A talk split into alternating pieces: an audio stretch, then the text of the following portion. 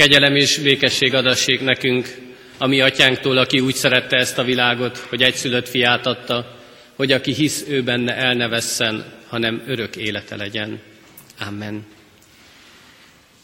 Jézus Krisztus így köszöntette a tanítványokat, hogy békesség néktek. Én is ezzel szeretném köszönteni mindenkit, aki eljött ma este ide az Isten házában, azért, hogy figyeljünk az ő szavára, hallgassuk mindazt, amit ma a szívünkre akar helyezni. Amikor ide jöttem, egy gondolkodtam, hogy mit is mondhatnék itt az Isten tisztelet elején, akkor az jutott eszembe, hogy a lakásunkat, a házunkat akkor érezzük az otthonunknak, amikor azt belaktuk, amikor a sajátunknak tekintjük.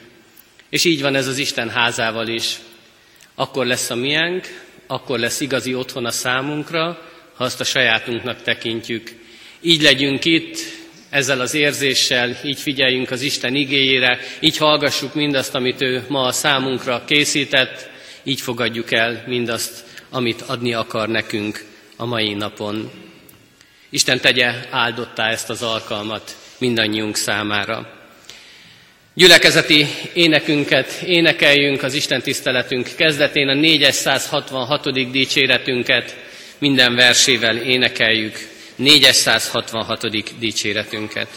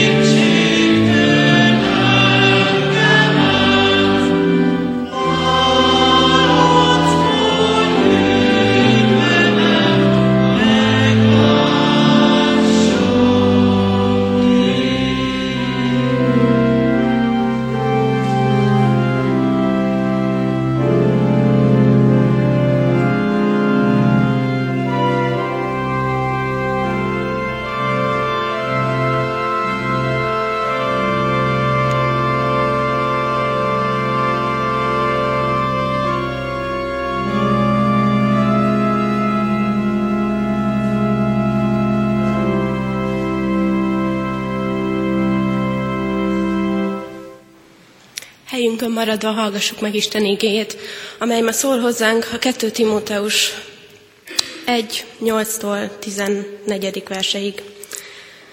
Ne szégyeld, ne szégyeld hát, ami Urunkról szóló bizonyságtételt, se engem, az ő fogját, hanem szenvedj velem együtt az evangéliumért, Isten ereje által. Mert az ő megszabadított, mert ő szabadított meg minket, és ő hívott el szent hívással, nem a mi cselekedeteink alapján, hanem saját végzése és kegyelme szerint, amely még az idők kezdete előtt Krisztus Jézusban adott nekünk. Ez most nyilvánvalóvá lett, ami üdvözítünk Krisztus Jézus megjelenése által, aki megtörte a halál erejét, és az evangélium által világosságra hozta az elmúlhatatlan életet. Ennek az evangéliumnak a szolgálatára rendeltem és hírnökül, apostolul és tanítóul. Ezért is szenvedem ezeket, de nem szégyellem, mert tudom, kiben hiszek, és meg vagyok győződve, hogy neki van hatalma arra, hogy a rám bízott kincset megőrizze arra a napra. Az egészséges beszéd példájának tekintsd, amit én tőlem hallottál, a Krisztus, Jézus, Krisztus Jézusban való hitben és szeretetben. A rád bízott drága kincset őrizd meg a bennük lakozó Szentlélek által. Imádkozzunk! Uram, megváltó Krisztusom! Te hívtál el engem, Te hívtál el minket a Te szolgálatodra. Te ébresztetted fel, Te növelted a hitemet, a hitünket, a gyülekezet közösségében, úgy, ahogyan Te akartad, egymás hite által. Vizsgálj meg, kérlek, engem és minket, hogy felismerjük és elfogadjuk azt a következő lépést személyes hitünkben és gyülekezeti közösségünkben, amelyre Te, Te akarsz vezetni minket. Adj nekem, adj nekünk bátorságot és alázatot elfogadni a Te vezetésedet. Ámen. A zenekar vezetésével énekeljük az Örvendjetek, mert Isten úgy szeret című énekünket. Valóban örvendező szívvel énekeljünk, így készüljünk az Úristen igének hallgatására.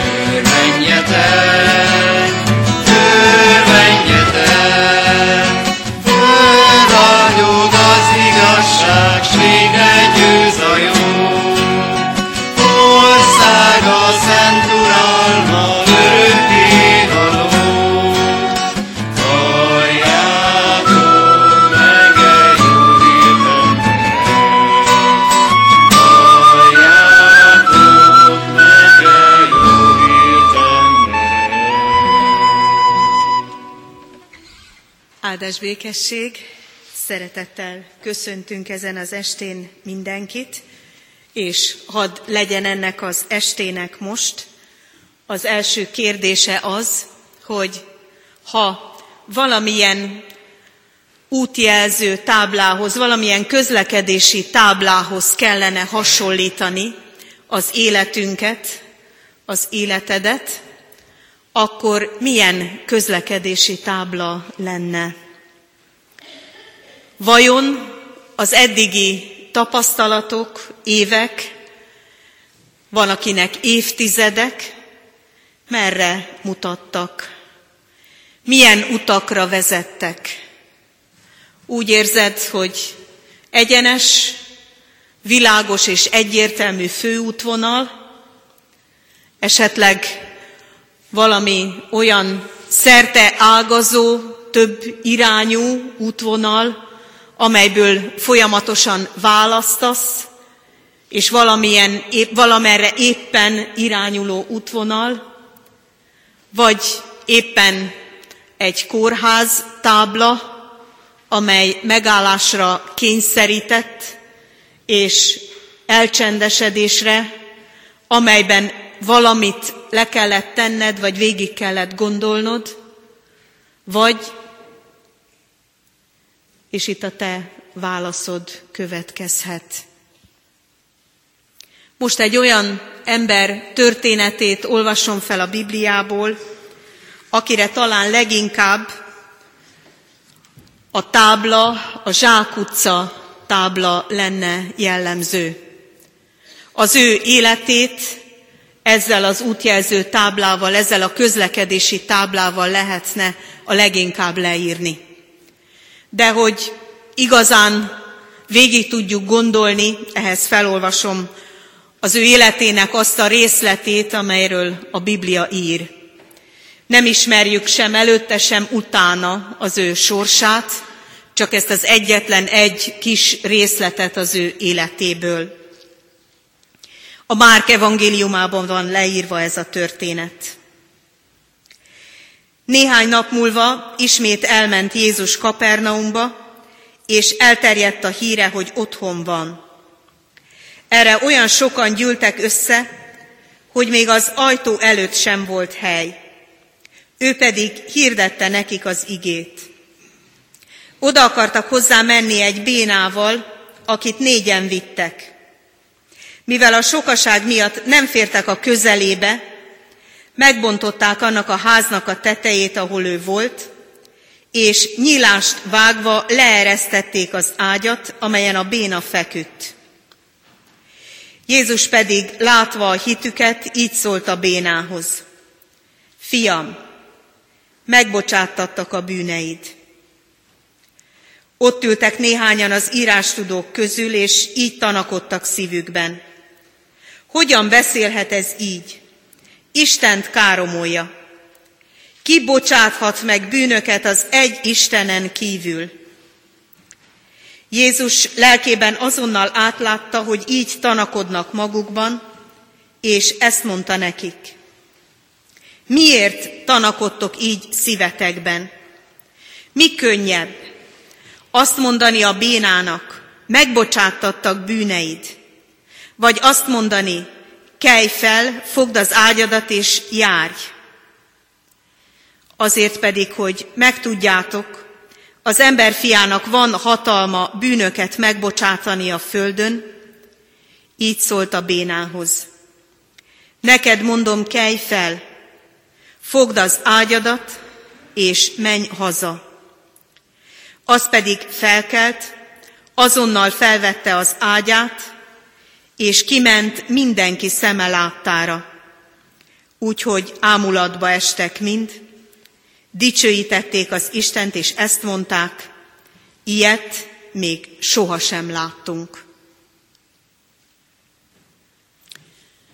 Egy béna emberről szól a történet, akinek az élete zsákutcába került.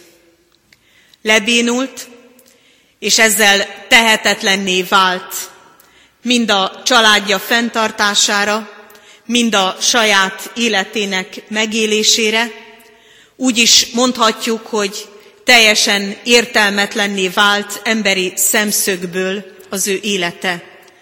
Tehetetlenné vált minden olyan cselekvésre, amely az emberi életet értelmessé tehette volna.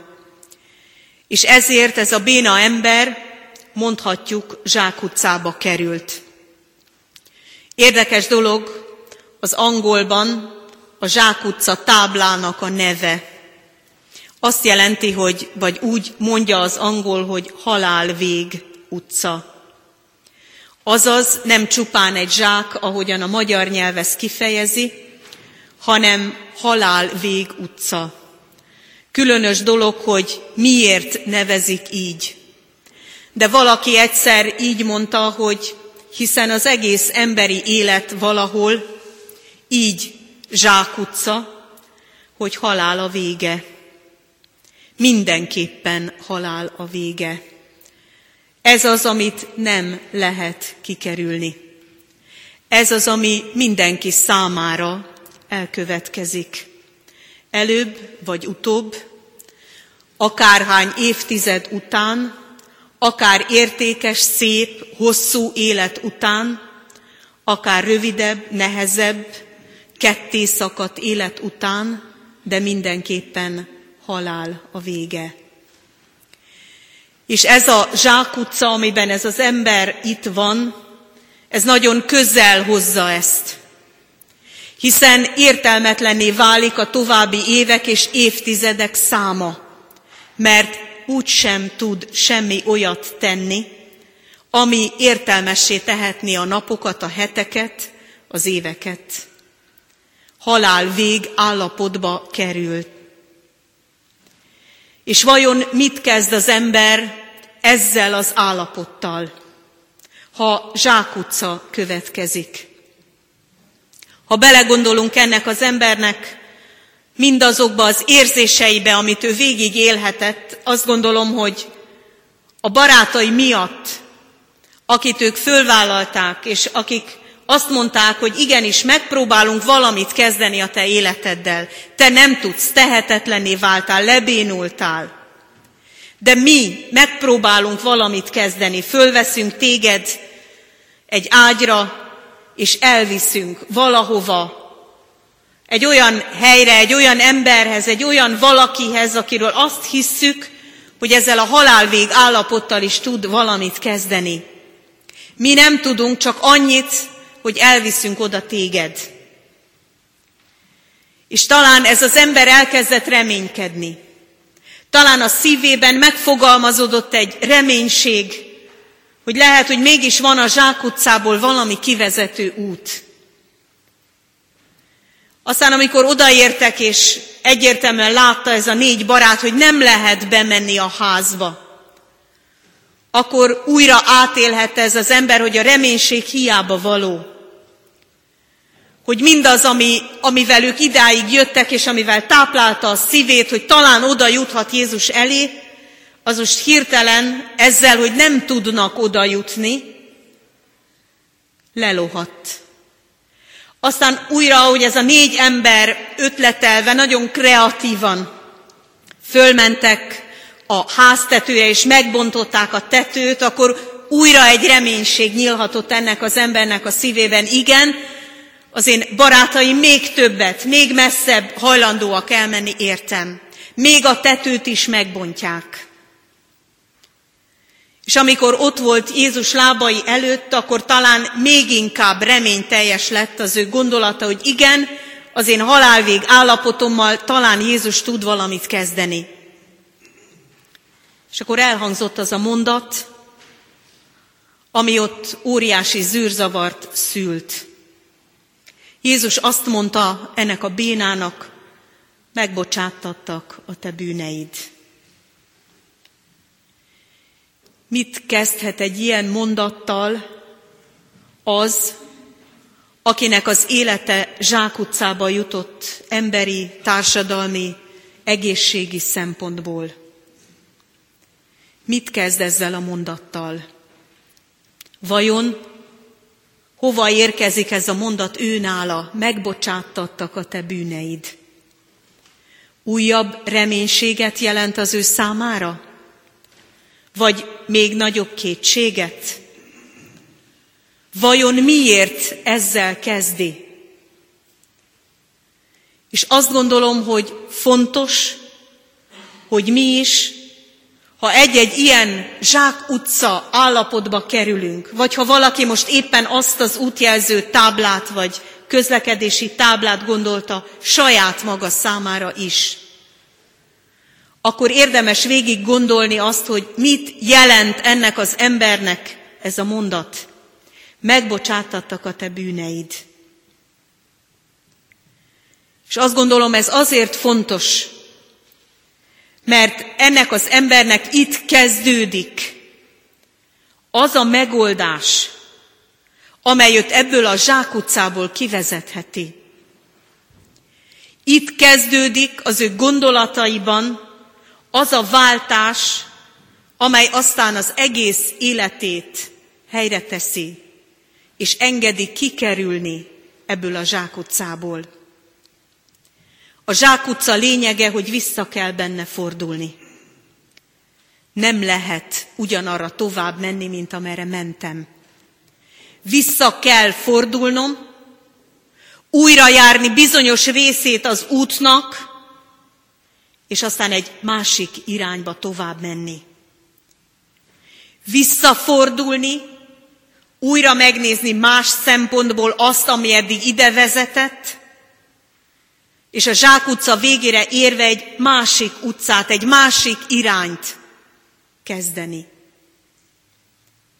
Ennek az embernek ez úgy adatik, hogy kap egy hihetetlen nagy felhatalmazást. El van intézve. Szabad vagy. Megbocsátattak a te bűneid. Olyan ez, mintha levágták volna róla az ő életének köteleit. Mintha teljes szabadságot kapott volna. Nem kell gondolkodnia azon, hogy vajon, amit tettem, ahogyan tettem, hogyan is, mint is tudok azzal valamit kezdeni. Az emberi kapcsolataimmal, bárkivel, aki hozzám jön, a tehetetlen állapotommal, vagy a halára való készülésemmel. Megnyílt az ajtó. Megnyílt a lehetőség. Mert több van itt, mint amit gondoltam. Jézus Krisztus megbocsátotta a bűneimet. Ennek a jelentőségét talán fel sem tudjuk fogni első hallásra. Mert az ember így hallja ezt a mondatot, de nem is érti ennek a jelentőségét. Mert továbbra is ugyanabban az állapotban van még a szíve. Továbbra is ugyanúgy érzi az ő bűneinek a terhét. Továbbra is azt gondolja, hogy ahogyan eddig éltem, ugyanúgy fogok tovább élni. Rendben van, nagyon szép, gyönyörű ez a mondat. Talán igaz is ez a mondat. De hogy ennek milyen következménye van rám nézve, hogy ez most mit is jelent valójában az én hétköznapjaimban, az én munkámban, az én feladataimban, az én mindenféle emberi kapcsolataimban. Mit jelent ez, hogy megbocsátattak az én bűneim? Mi ennek a jelentősége az én egész eddigi utamra és az ezutáni utamra nézve? Óriási a jelentősége. Azt jelenti, hogy teljesen újat kezdhetek. Mert megváltozott az én állapotom. Megváltozott az én státuszom. Innentől kezdve Isten gyermekeként élhetek, mert megbocsátotta az én bűneimet. Nem kell félnem az Isten büntetésétől. Nem kell félnem az én bűneim következményeitől. Nem kell félnem mindattól, ami az életben rám következik. Nem kell félnem a haláltól sem. Nem kell félnem a betegségektől sem. Nem kell félnem, mert Isten gyermeke vagyok. Innentől kezdve ő megszabadított az én bűneimtől és az én bűneim következményeitől is. Teljes szabadságra. És mostantól úgy cselekedhetek, és úgy élhetek, hogy vele és általat teszem, és mondom, amit mondok és teszek. Vele és általa adott szabadságban, az ő lelkének erejével, bátorságával. Hihetetlen csoda ez, amely fokozatosan bomlik ki a hétköznapok folyamán mert aggódás nélkül élhetek, hiszen tudhatom, hogy mert Isten megbocsátotta az én bűneimet, ezért nem kell aggódnom a holnap felől, mert ő hordozza annak a terhét. Ő hordozza azt, hogy holnap és holnap után nekem hogyan és mind kell élnem. És tőle megtanulhatom, vele együtt végig járhatom a holnapomat.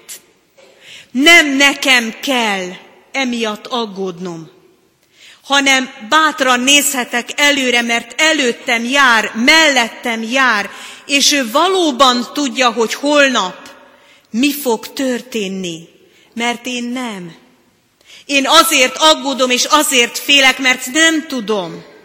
Az se, hogy én mit fogok tenni holnap, és azt is, hogy a többiek mit fognak tenni velem. Ezért aggódom, hogy mi következik. De ha Isten gyermekeként nézek a holnap elé, akkor egy olyan biztonságban lehetek, olyan egyértelműen az Isten tenyerén tudhatom az életemet, hogy nem kell aggódnom. Mert tudhatom, hogy ő tudja, hogy mi következik és ezért ő velem is lesz abban, ami következik. És ha nehéz következik, akkor is tudja, hogy mennyi az, és annyit enged rám ebből, amihez erőt is ad. És még a múltam következményeitől sem kell rettegnem. Hiszen sok minden van a múltamban. Sok minden van, amit takargatok, titkolok, talán magam elől is, de mások elől bizonyosan. Nem szívesen beszélnék róla, ha valaki rákérdezne erre. De Jézus Krisztusnak ez a mondata a múltra is elég. Úgy lehetne mondani, hogy Jézus Krisztus így mondja, a múltad az enyém. Én vittem föl a keresztfára, én vettem magamra. Nem kell hordoznod tovább. Az enyém a múltad. Az enyém mindaz, amit elrontottál, vagy amit veled elrontott valaki. Enyém minden bűnöd. Fölvittem a keresztfára, és megbocsátottam. Szabad vagy a múltad minden terhétől. Nem neked kell hordozni, nem neked kell megoldani. Az enyém, és mindebben én segítelek eligazodni. Én segítek abban, hogy értsd, hogy mi miért történt veled. Én segítek abban, hogy mindez hogyan fordul jóra. Én segítek abban, hogy a legrosszabbból is hogyan jön ki az a jó, amit a te életedre terveztem. Hogyan bontakozik ki akár bűnöd ellenére is az én tervem veled. Úgy is nézhetnénk ennek a bénának az életét, hogy ő egyfajta bemutató élethelyzet. Kicsit talán furcsán is érezheti magát, hogy ott ül, fekszik Jézus lába előtt tehetetlenül, és Jézus vele példálózva tanítja a többieket. Micsoda furcsa helyzet ez. Hogy érezheti ő magát, hogy nem csak vele foglalkozik Jézus, hanem miközben vele foglalkozik, ott van az a nagy tömeg, ott vannak az ellenségek, az írástudók, akik Jézust el akarják veszejteni. És ő hogy, hogy tudja magára értelmezni ezt a helyzetet, amikor tulajdonképpen fölötte folyik ez a vita. Hogy Jézusnak van-e hatalma megbocsátani a bűnöket, vagy nincsen. És mégis ez az ember meri személyesen magára is venni ezt a mondatot. Annak ellenére, hogy az élete példává lesz. És ez szabad nekünk is komolyan venni, hogy minden helyzetben, ami velünk történik, és amit Isten enged velünk megtörténni, a legnehezebbeket is, példává teszi mások számára. Szabad így gondolkodnunk az életünkön, és ezért hallgatunk bizonyságtételeket. És ezért erősítjük egymást mindazokkal a tapasztalatokkal, amit átéltünk, és ezért van leírva a Biblia is. Ezért vannak leírva a bűnök is, amelyeket különböző emberek elkövettek életük bizonyos pontjain. Ezért van leírva, mert amit velük Isten cselekszik, példává lesz. Példává lesz a többiek számára, és ezzel lehetőségé. Ha engedjük, hogy Isten munkálkodjon, ha engedjük, hogy Isten hatalma a mi szívünket is elérje, a mi szívünket is megtisztítsa és megszabadítsa, ez minden ember számára a körülöttünk élők számára, a családunk számára, a közösségeink, a gyülekezetünk számára példává lesz. Mindaz, ami velünk történik, hatással van a körülöttünk élőkre is. És Isten valahogy így egymáson keresztül tanít bennünket. Úgy is mondhatom, bátorít és erősít bennünket. Mert egymás hite által erősödhetünk. Hányszor örvendezett már a te szíved is, mert hallottad valakinek a példáját, és megörültél, jaj, hát ha ő megszabadult, ha neki ez sikerült, ha ő tovább tudott lépni, ha ő megváltozott, ha ő meggyógyult, akkor én is. Akkor nekem is van megoldás, akkor nekem is van út. Akkor én is lehetek mássá akkor az én életem is kaphat olyan megoldást, és bátorításként néztünk a másik életére. De mindenkinek magának kell ezt végigélni. Mindenkinek saját magának kell ezt elfogadni.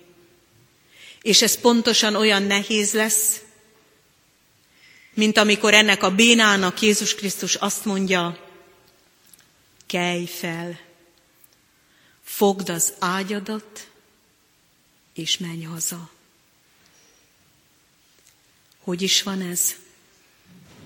Ide hurcolják ezt az embert, ide eresztik le egy lepedőn, nem tud járni, és most egyszerre Jézus pont azt parancsolja neki, amit nem tudott megtenni.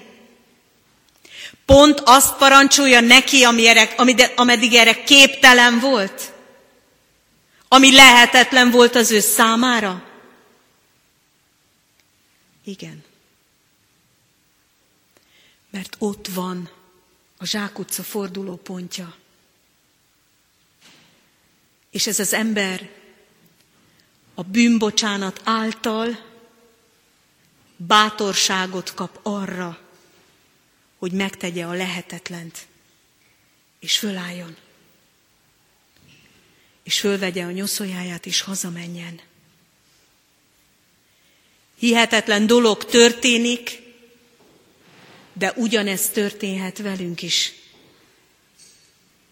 Ha Jézus Krisztus által elhisszük, hogy a mi bűneinket is megbocsátotta, a mi múltunk is ott van a keresztvára fölszegezve, akkor mi is fel tudunk állni, vissza tudunk fordulni, és egészen másként tudjuk újra kezdeni, újat kezdeni. Csoda az, ami történik és nem csupán egy testi gyógyulás, hanem egy életfordulat. Akarod-e te is átélni ezt?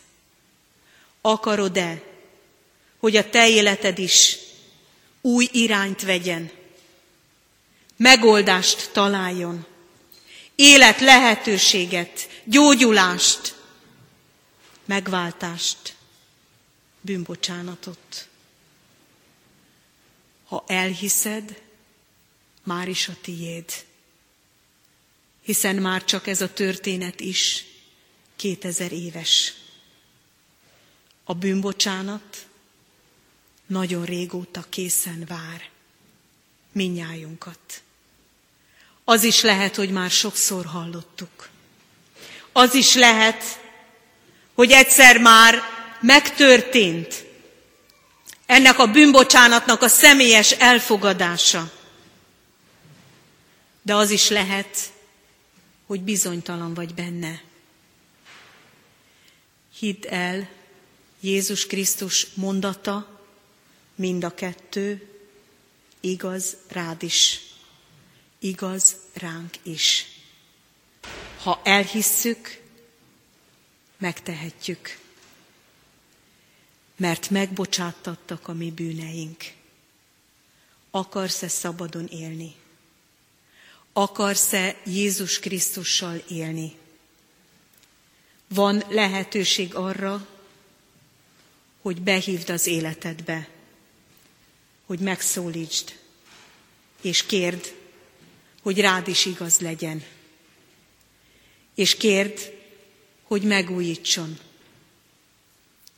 Kálvin János úgy fogalmazta, hogy akár naponta megtérésre van szükségünk. A megtérés szava a régi magyarban azt jelenti visszafordulni. Lehetőség van bármely zsákotcából, kisebbekből, nagyobb, nagyobbakból, teljes élet összeomlásból, és egy-egy bűn abbahagyásából is. Lehetséges új életet kezdeni. Akár ma, akár most. Hiszem, Jézus Krisztus szava rám is, rád is, most is igaz. Amen. Hát áldás békesség, sziasztok!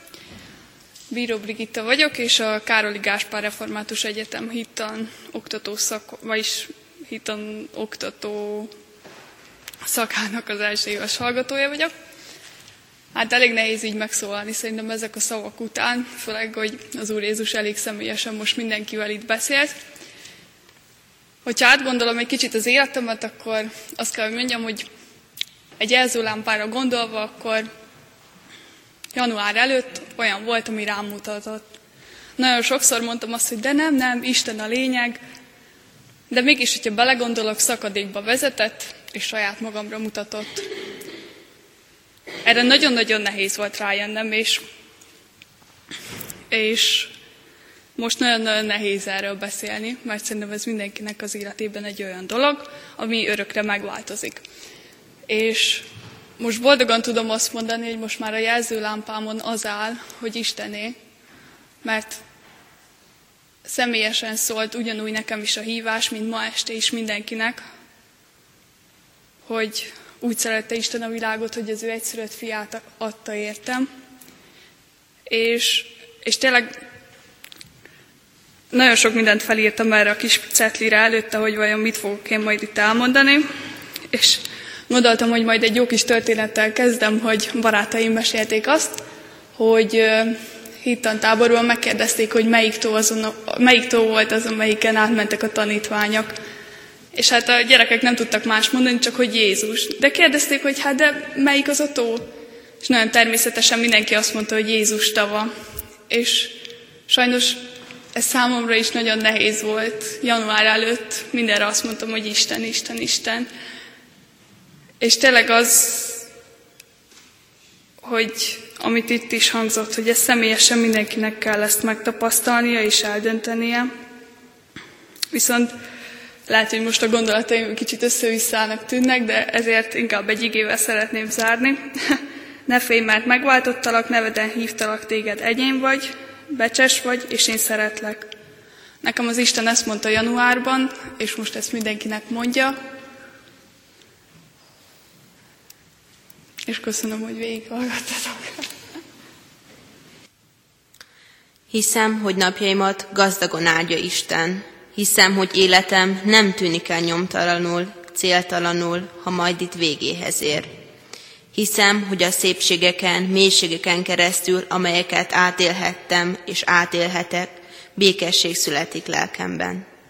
Hiszem, hogy mindenben, ami történik velem, megérinthet az élet, és nincsenek hiába való pillanatok. Hiszem, hogy Isten ismeri a szívemet, és én is megismerhetem őt egészen úgy, ahogyan ő szeretné. Hiszem, hogy a titkot, amelyet Istennek neveznek, nem tudom befogadni. Ő fogad be engem. Hiszem, hogy a békét, amelyre szívem mélyén rátalálok, ő őrzi meg. Hiszem, hogy az igét, amely nekem szól, most éppen így ő készíti ajándékul. Hiszem, hogy a reményt, amely otthonra talál bennem, ő teljesíti be. Hiszem, hogy a világot, amelyért eljött meghalni és élni, ő vonja egészen magához, amíg egyszer majd ő lesz minden, mindenekben. Hajtsuk meg fejünket és imádkozzunk.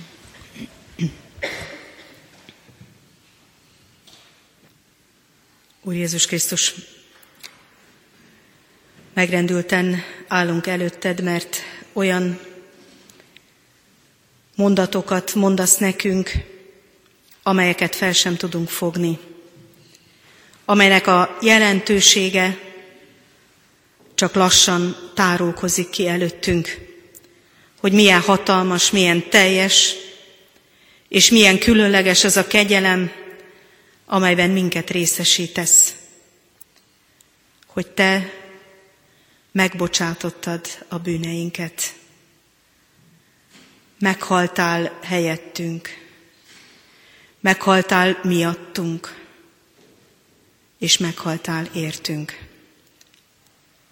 Köszönjük, Urunk, hogy ez az evangélium, ez az örömhír valóság,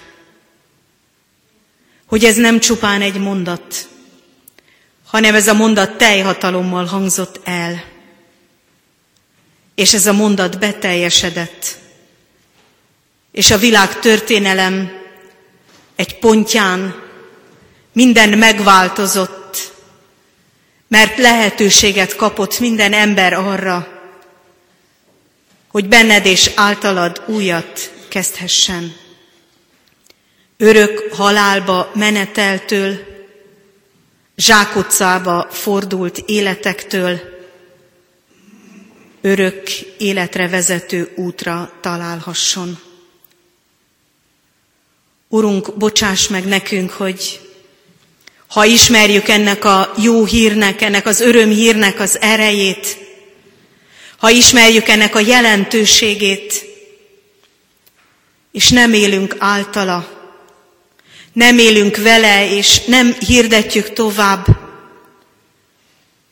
bocsásd meg a mi mulasztásainkat.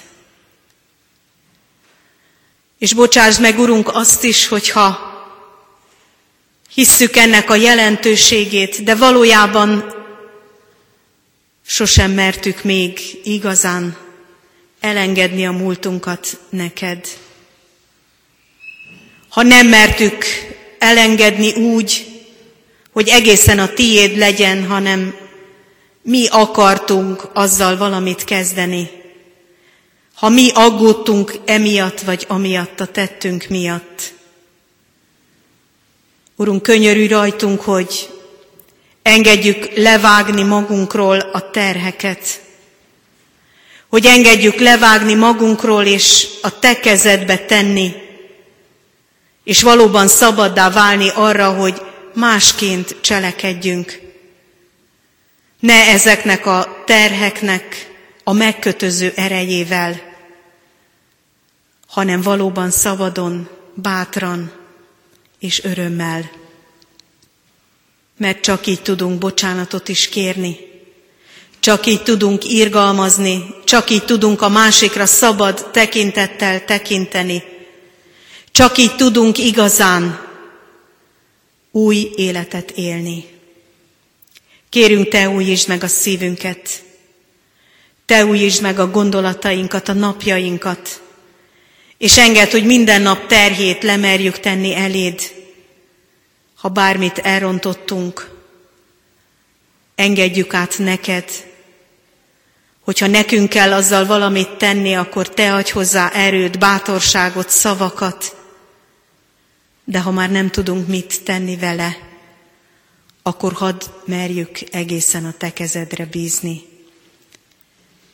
És könyörülj rajtunk, hogy új utat találhassunk, hogy a visszafordulásból ne újabb zsákutcák szülessenek, hanem egy veled való élet kibontakozása. Hogy mindazt teljesé tehesd az életünkben, amit te terveztél, hogy megérlelődjön a te lelked gyümölcse bennünk, hogy megérthessük a közösségben a feladatunkat, az életünk példa voltát, és élhessünk úgy, mint a te megváltottaid, egymást erősítve, bátorítva, kisebb és nagyobb közösségben, ennek a gyülekezetnek, ennek a városnak a javára, szolgálva egymásnak, és egymást segítve, bátorítva. Könyörű rajtunk, Urunk, hogy valóban kibontakozhasson a Te megváltásodnak minden ajándéka, ami személyes és közösségi életünkben egyaránt.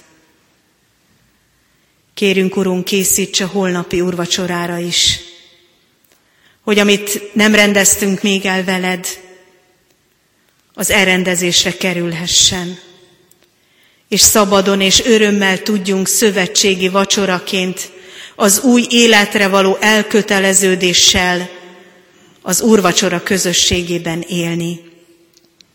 Hogy valóban elkötelezzük magunkat a hálás és neked való életre, és abba hagyjuk mindenféle tehetetlenségünket és bénaságunkat, és merjünk felkelni és járni a te utadon te veled. Kérünk, hogy ne hagyjon minket békén, nyugton a te lelked, amíg bizonyosak nem vagyunk üdvösségünk felől, amíg bizonyosak nem vagyunk a mi megváltásunk felől, hogy valóban úgy tudjunk élni, mint a te megváltottaid, akikre vár a világ, akik várják a jó hírt, akik várják a szabadulást, akik várják a rólad való bizonyságtételt, az ő életük megoldását. Kérünk, hadd járjunk ezzel az örömhírrel, ami embertársaink között. Hadd legyünk ennek bátor, mosolygó szemű és bátor tettekkel élő követői, hirdetői. Amen. Együtt mondjuk el fennállva mi Urunk Jézus Krisztustól tanult imádságunkat. Mi, Atyánk, aki a mennyekben vagy, szenteltessék meg a Te neved. Jöjjön el a Te országod, legyen meg a Te akaratod, amint a mennyben, úgy a földön is. Mindennapi kenyerünket add meg nékünk ma, és bocsáss meg védkeinket, miképpen mi is megbocsátunk az ellenünk védkezőknek. És ne vigy minket kísértésbe, de szabadíts meg a gonosztól, mert tiéd az ország, a hatalom és a dicsőség mindörökké. Amen. És most, ahogy minden este az egymás mellett állók, ülők fogják meg egymás vállát, tegyék egymás vállára a kezüket, és így együtt mondjuk el egymásnak is az Isten áldását, hogy valósággal átéljük ezt a közösséget, és lehessünk minnyájan ennek az áldásnak a részesei. Hiszem, hogy Isten mindezeken keresztül minnyájunknak jót készített. A minden kegyelem Istene pedig, aki elhívott titeket Krisztusban, az ő örök dicsőségére, miután rövid ideig szenvedtetek, maga fog titeket felkészíteni, megszilárdítani, megerősíteni, és megalapozni. Ővé a dicsőség és a hatalom, örökkön örökké. Amen. Amen. Foglaljuk el helyünket. Kedves testvérek, hallgatva az ige hirdetést, az jutott eszembe, hogy tulajdonképpen mindannyian olyan helyzetben élünk, és úgy éljük az életünket, hogy zsákutcába vagyunk, mert magunk köré egy falat építünk, és bármerre is szeretnénk elindulni, mindig zsákutcába futunk bele. Ha valaki látta ennek a sorozatnak a plakátját, amikor ugye itt a templom, és egy munkás egy ütvefúróval szeretné a templom tetejét átütni, Számomra ez egy, a mai igehirdetés alapján egy nagyon sokat mondó kép, az Isten szeretné ezt a falat, amit magunk köré építünk lebontani. Az a baj, hogy néha ezt a falat mi belülről, ahogy egy kis rés támad rajta, azonnal betapasztjuk. Hát ezt kellene megszüntetnünk, erről kellene lemondanunk, hogy ezt az építkezést tovább folytassuk. Inkább hagynunk kellene, hogy az Isten ezeket a falakat lebontsa, és akkor nem lennének zsákutcák az életünkbe, mert a kegyelem, a bűnbocsánat az kész mindannyiunk számára. Hagyjuk, hogy az életünkbe kiteljesedjen, hagyjuk, hogy át tudjuk ezeket élni. Ifjúsági énekkel, a zenekar vezetésével fejezzük be a ma esti alkalmunkat. Minden nap veled leszek ez a címe. Akinél ilyen könyv van, a 184. számú ének abban a könyvben.